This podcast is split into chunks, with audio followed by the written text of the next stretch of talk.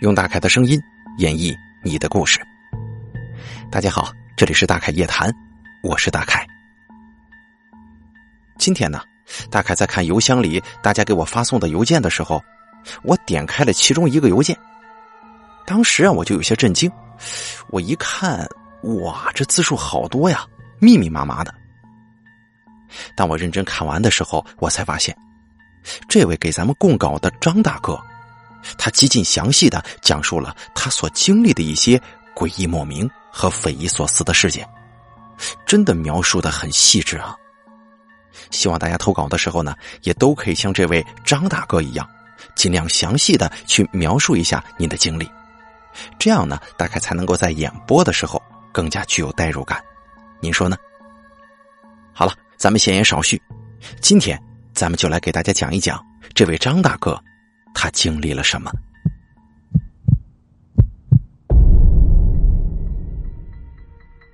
这位张大哥呀，他是这么说的：“他说，大凯你好，我是个七零后，我从小啊一直就对一些古怪离奇的事情充满了好奇，而我自己啊也经历了一些奇奇怪怪的事儿。前段时间在网上偶然听到了你所播讲的灵异故事，我觉得还挺不错的。”不但内容丰富多彩，听你讲起来也是声情并茂，让人有一种身临其境的感觉。于是啊，从那天起，我就每天都听你讲故事，尤其是这个板块，我也听了好几期了，至今呢也快有一年了。听完之后呢，我也情不自禁的想起来自己所经历的一些奇奇怪怪的事儿，我呢就忍不住给你写了封邮件，也想让其他听众朋友们听一听我的经历。刚才我也说了，我是个七零后，今年呢也四十多岁了。我姓张，每天呢都听你声音，都听出一种亲近感了。如果不嫌弃呢，你可以称呼我为张大哥。怎么说呢？我经历的这些事儿，大大小小、林林总总，不下十多件，而真正令人感到害怕的却没几个。但是啊，都是真真切切发生在我身边的事儿。我的家呢，在市郊区的一个小县城里，距离咱们的首都非常近，大概啊也就两百多里地。我先从我小时候经历的事情开始说吧。我记得那会儿啊，也就是五六岁，那会儿还没有上小学，在我们那个年代啊，还没有上幼儿园这一说，而是到了七八岁的时候直接上小学，并且啊还是五年制的基础教育，没有六年级这一说。我们家虽然住在县城，但世代都是农民。那个时候计划生育还没有实行，我爸妈呀生了五个孩子，我是最小的那个。我上边有两个哥哥跟两个姐姐。那个年代呀，家里除了种地也没什么其他营生，农闲的时候就是在家里待着，要么就出去看看戏。我记得县城里有一个小礼堂。每逢过年过节的都会有节目演出，啊，当然了，那个时候啊主要是戏曲，而我们这边啊则是以河北梆子为主。只要大队部那边用大喇叭广播说晚上礼堂有老戏，这到了晚饭之后啊，就能看见村里人都是拖家带口的出了门，奔着礼堂就去了。顺便提一下啊，那个时候啊，村干部工作的地方不叫村委会，而叫大队部。像这种老戏呀，一场就是两三个小时。当时我妈带着二哥二姐跟我吃完晚饭，就一起去礼堂看老戏。一般情况下，唱完了都得十点十一点那个样。当时我还小嘛，也就五六岁，对这个戏曲也没什么兴趣，而且困得比较早。当时啊，看了两个小时就坚持不住了，我就拽着我妈的袖子，嚷嚷着要回家睡觉。也不知道是几点，戏还没散场。我妈虽然还想看，但是被我磨得不行啊，就让哥哥姐姐一边一个拉着我的手往家走，而我妈呢，则走在前头给我们带路，就跟去的时候是一样的。我们这个县城啊比较小，也比较落后，晚上路边也没有路灯，从礼堂走到家也就二十来分钟。我妈在前头打着手电筒照着路。而我跟哥哥姐姐在后头手拉着手的走。走进了村子之后，这路就开始变窄了，都是土路。可能是我们回来的比较早吧，村里的其他人还在礼堂看戏呢。当时啊，我正困得不行不行的，迷迷糊糊，就感觉四周啊静悄悄的。我妈跟哥哥姐姐他们也不说话，除了我们几个人走路的声音，其他什么动静都没有。眼看着大概还有五分钟的路程就到家了，走着走着呢，我就下意识的向路的右边看了一眼。可是这一看不要紧，我当时感觉我全身的汗毛都立起来了。并且是全身发冷，起了一身的鸡皮疙瘩，瞬间睡意全无。我记得我的右边好像是我二哥，他闷着头也不说话，就拉着我跟着我妈后头往前走。而他的右边啊，正是村里的一户人家的大门口。当时村里各家各院都是用宽木条做成的院门。就是用好几根巴掌宽的木板排在一起，用钉子钉上。因为这种门呢，总会留有一定的缝隙的，大概这缝有十多公分这么宽。我们这边称这种门叫做哨门。因为这个门的缝比较宽，所以不管是院子里面的人还是院子外面的人，两人都可以隔着门互相看见对方。当时那天色已经很晚了。除了前面不远处的手电筒光芒之外，周围都是黑乎乎的。我当时啊，就下意识的向右边偏了一下头，随意扫了一眼，我就看见这路边的这户人家，那哨门后头站着一个老太太。这老太太看上去至少八十多岁了，全身一丝不挂，两只手扒着哨门上的木板，探着一颗脑袋，对着我咧嘴笑呢。这口中也是黑乎乎的，一颗牙齿都没有啊！哎呀，我当时就吓毛了。这冷不丁的冒出一个一丝不挂的老太太，还对着我咧嘴嘿嘿的笑，我差一点就大声叫出来了。我猛然浑身打了个激灵，也也许是因为太过害怕了吧，我居然没有发出一丁点声音，就这么被哥哥姐姐拉着手，一步也没停的走回家了。到了家之后啊，我就跟我妈说了这件事，哥哥姐姐却说啥也没看见。当时我爸也没在家，去外头干活了。我妈当时告诉我说，可能是我呀困得不行，看花眼了。那家老太太在医院里头住院住了两个多月，到现在还没回来呢，怎么可能大晚上的扒着哨门吓唬你啊？结果当天晚上我就发烧了，烧的是迷迷糊糊的。第二天，大队部就开始用大喇叭广播，说那家的老太太昨天晚上去世了，咱村里的人呢，谁家没事都帮着去忙活忙活去。我妈直到这个时候才明白，我是真的看见了一些不该看见的东西，于是赶紧去大队部的诊所里头拿了一些退烧药让我吃，而到了晚上，就让我早早的钻了被窝，然后把家里的院门跟屋门全部打开。再然后呢，就拿着我的一只鞋，在屋门的门框上开始敲，一边咣咣咣的敲，一边喊我的小名。喊完名字之后，就继续说：“赶快回来吧，别在外面害怕了。”同时，我妈还让我在听到喊我名字的时候，一定得应一声。于是呢，我妈在门口一边敲一边喊，我就在被窝里头答应。如此反复了几次之后，我妈就关了门，让我好好睡。到了第二天早上的时候，我果然就退烧了。啊，这我妈呢也是农村人，对这种神神怪怪的事儿听说过不少，也经历了一些，所以她很是相信这方面的。我们这儿管这种事儿叫吓着了，就是说看见不干净的东西吓坏了，这么一吓，这三魂七魄就不完全了。要在晚上的时候叫叫魂儿，把被吓走的魂魄给喊回来，啊！相信很多的朋友都听说过这样的事儿。这就是我记事儿之后第一次经历的离奇古怪的事件。下面呢，我要说一说我经历的第二件事儿。这个事儿啊，是我上小学六年级的时候发生的。我上学比较晚，八岁才上一年级。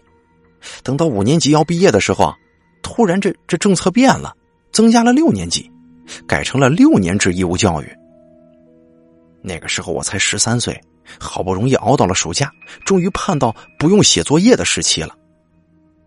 有天中午吃完饭，我就去二叔家找堂弟玩。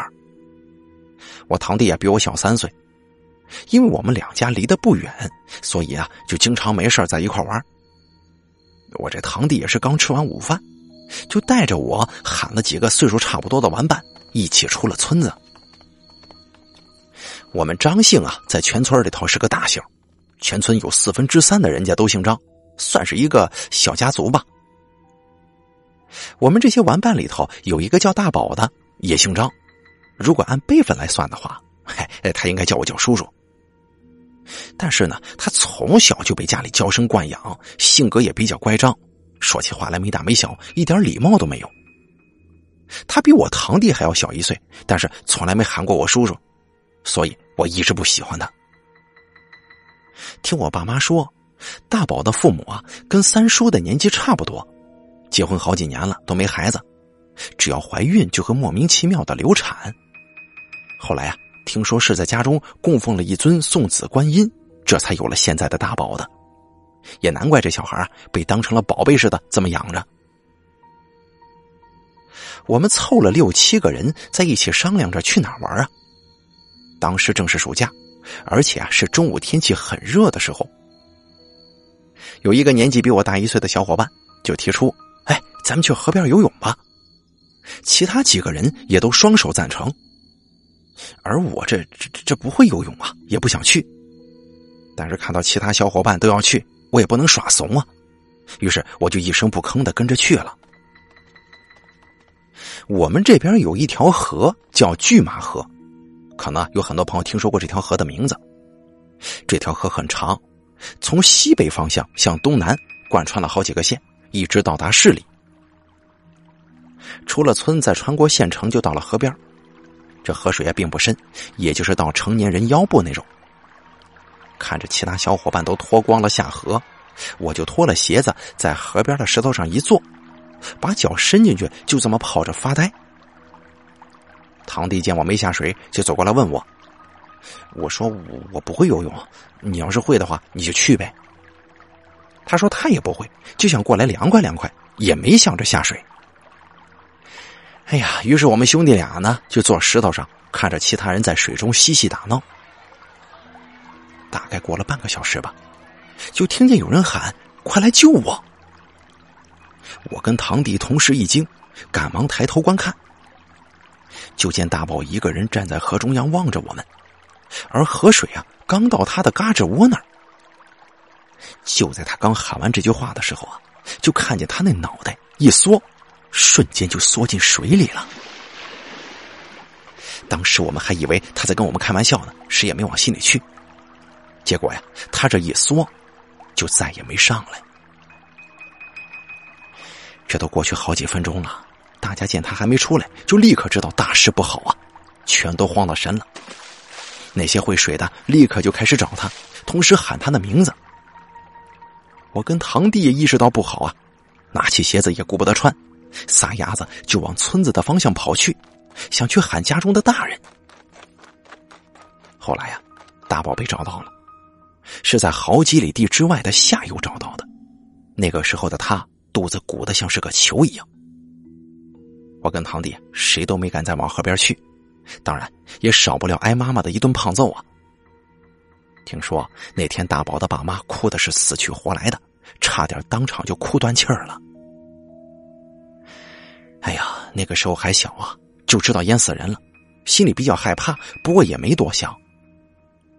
后来等大点之后啊，才开始觉得这事儿比较玄乎。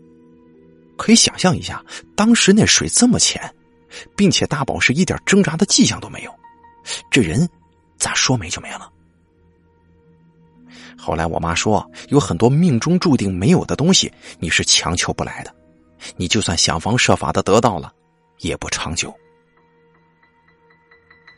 以上啊，就是我第二次亲身经历的事儿。接下来呢，我要说第三件事儿。这件事情的发生，让我跟我家人都十分的难过。这第三件事情啊，是过了好久之后才发生的，这中间也发生了些许还算离奇的小事儿。我呢，先简单说一下。我呀，因为家里比较穷，上完初中之后就去北京打工了。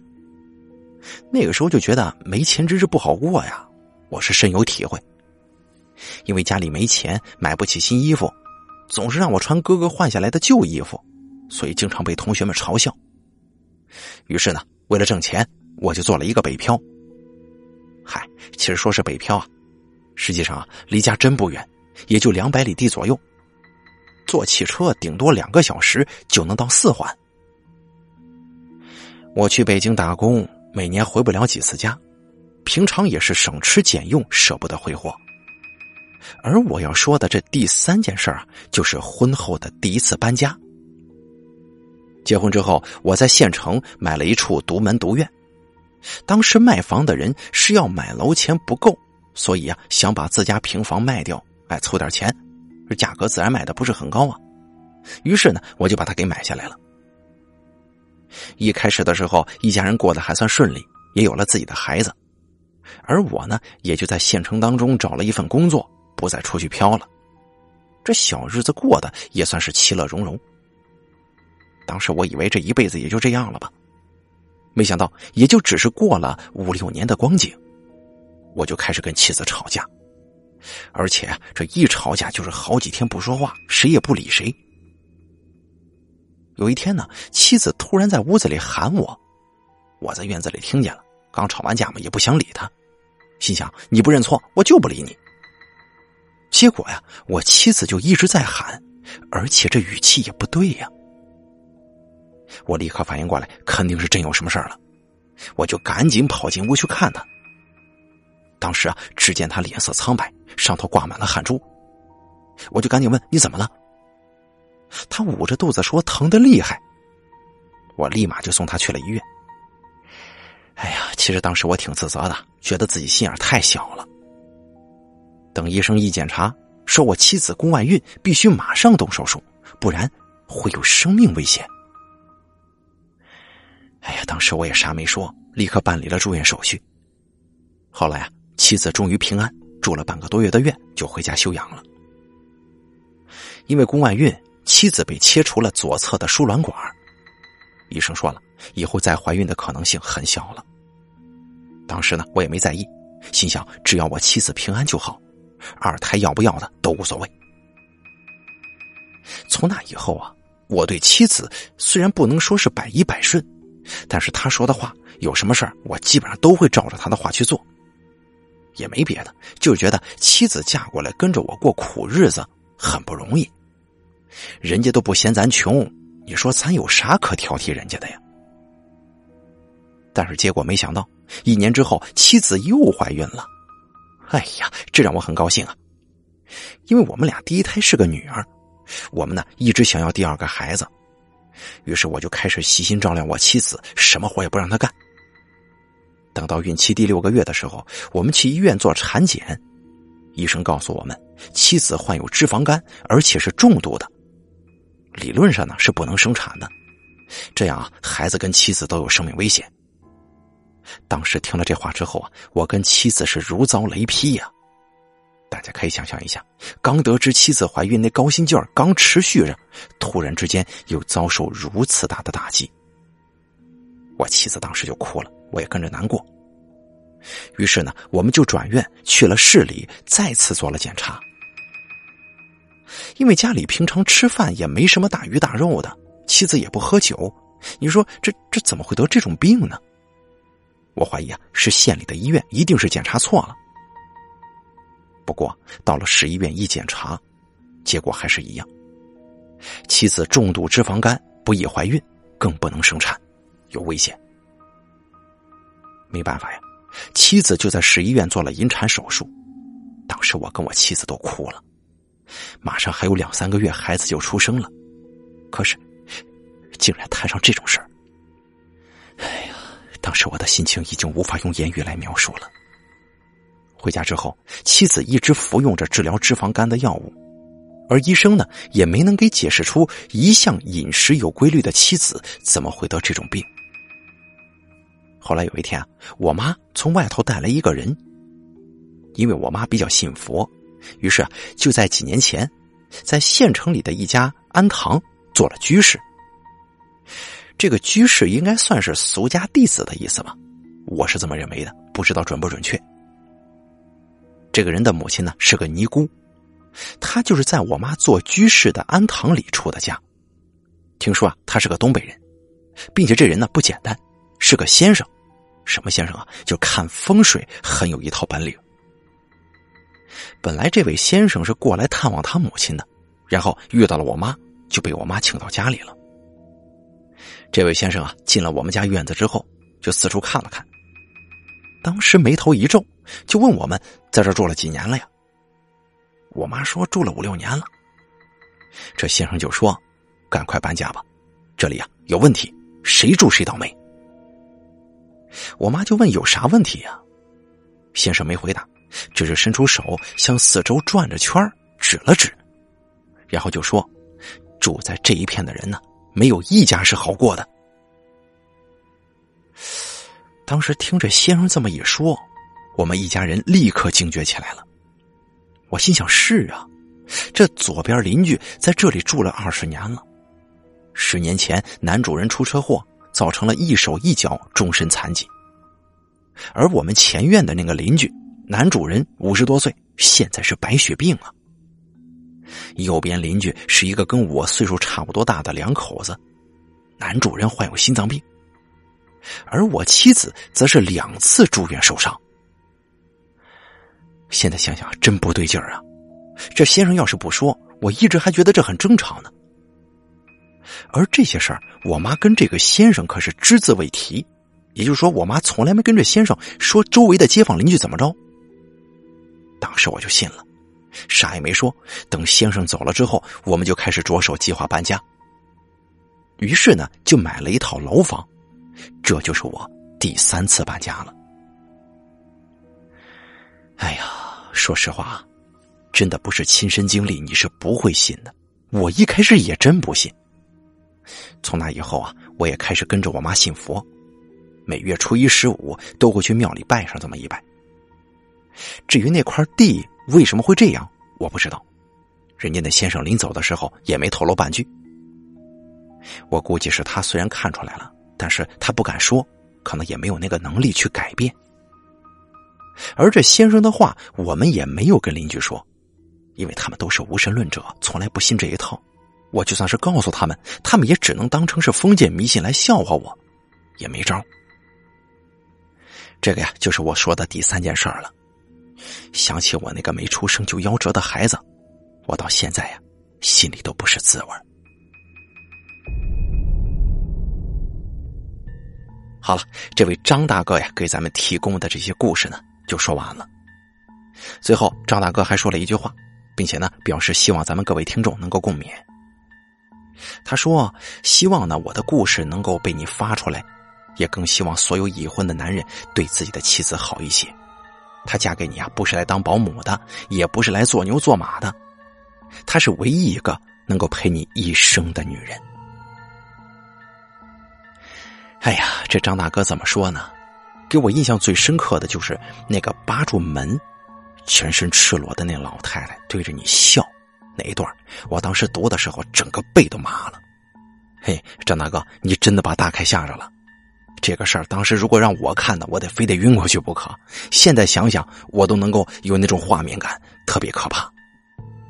并且啊，张大哥所写的这些故事当中，第三件事儿确实挺让人揪心的。怎么说呢？嫂子跟你摊上这事儿，也确实是不容易啊。你也很疼他，很宠他，我们都看到了，好男人啊，向你学习。后来呢，再就是说，这片宅子可能是有问题，后来让一先生给看出来了，所以说咱呢搬了家了。搬了家之后，哎，后头可能就过得比较平稳了。其实啊，在听完张大哥说了这么多的事情之后啊，我就觉得这大哥真的是也不容易。七零后嘛，但是年龄也不算大，经历了这么多些事儿，也算是对人生有了一个全新的感悟了。大凯啊，没什么话想说，在这儿祝福这位张大哥以后的人生之路能够一切顺利，一切如你所想。好了，咱们本期节目啊就做到这里了。照旧跟大家说一下咱们的投稿方式，希望大家呢能够跟这位张大哥一样，极尽详细的描述一下您的经历，各种离奇的事儿，各种古怪的事儿，各种匪夷所思发生在身边的一些事件，您都可以详细的写下来分享给大凯，说不定呢您的稿子就会被大凯选中，做成一档精品节目，分享给大凯所有的听众朋友们。三个投稿方式：第一，新浪微博私信蓝威大凯说；第二，给我的公众微信账号大凯说留言就可以了；第三，咱们的投稿邮箱是一三一四七八三八艾特，@QQ 点 com。我在这里等着您的来稿。